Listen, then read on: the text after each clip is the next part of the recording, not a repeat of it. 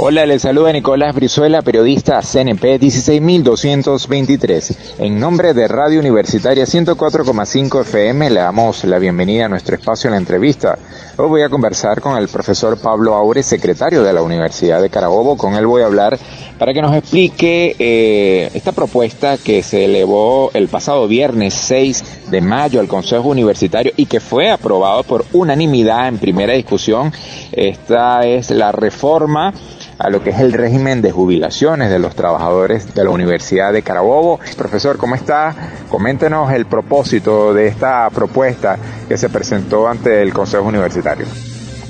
Hola, ¿cómo estás, Nicolás? Sí, efectivamente, el día viernes se llevó a consideración del Consejo Universitario en su primera discusión plantear la reforma del régimen jubilatorio de nuestra universidad.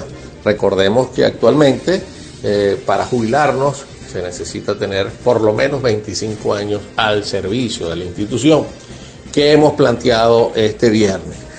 Vista la situación de la universidad, vista que la jubilación es precisamente para garantizar la vejez digna del trabajador, pero también visto los sueldos de los trabajadores universitarios, vemos que una vez que se jubile el docente o el obrero o el administrativo, con ese monto de la jubilación, por supuesto, no se le va a garantizar una vejez digna.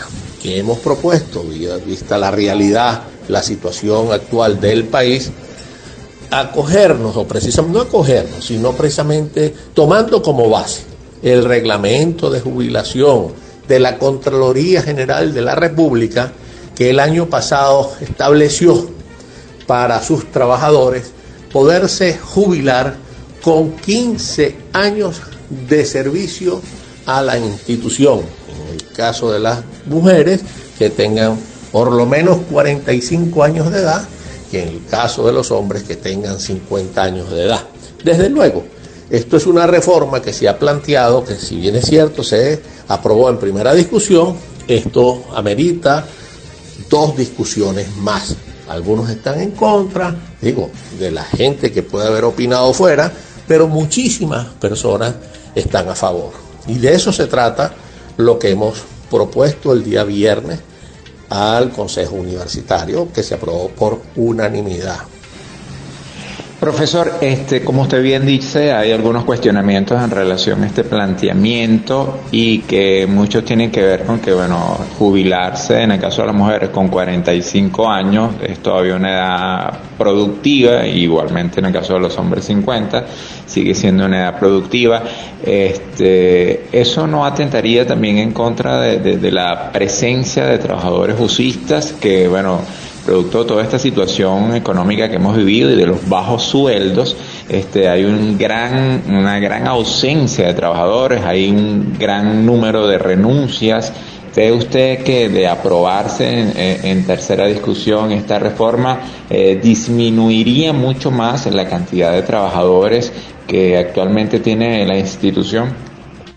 Bueno, Nicolás, en realidad mucha gente ha renunciado, inclusive después de 20 años, y yo creo que es un daño que le estamos haciendo nosotros a nuestro personal.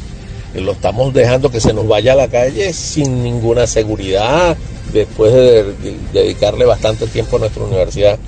Que está en la plenitud a los 45 una mujer y a los 50 en la plenitud el hombre, es correcto, ¿ok? Pero precisamente de eso se trata, que en su plenitud puedan dedicarse también a otras actividades.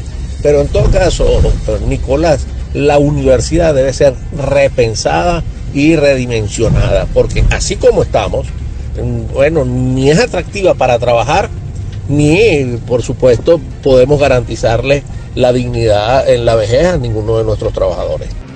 Lo de la jubilación es alguien que se haya dedicado o ingresado a la carrera universitaria a los 25 años y tiene 15 años al servicio de la universidad, todavía tiene 40 años, es decir, no es concurrente, no puede jubilarse y tendría que esperar cumplir sus 50 años en el caso del hombre para poder jubilarse. Y repito, esto es un derecho, no es que ya va a salir para la calle y se va, no señor, es para garantizarle precisamente a ese trabajador universitario que pueda garantizársele su vejez digna, como lo establece el dictamen o la sentencia del Tribunal Supremo de Justicia en Sala Constitucional, y también así lo entendió el reglamento de la Contraloría General de la República.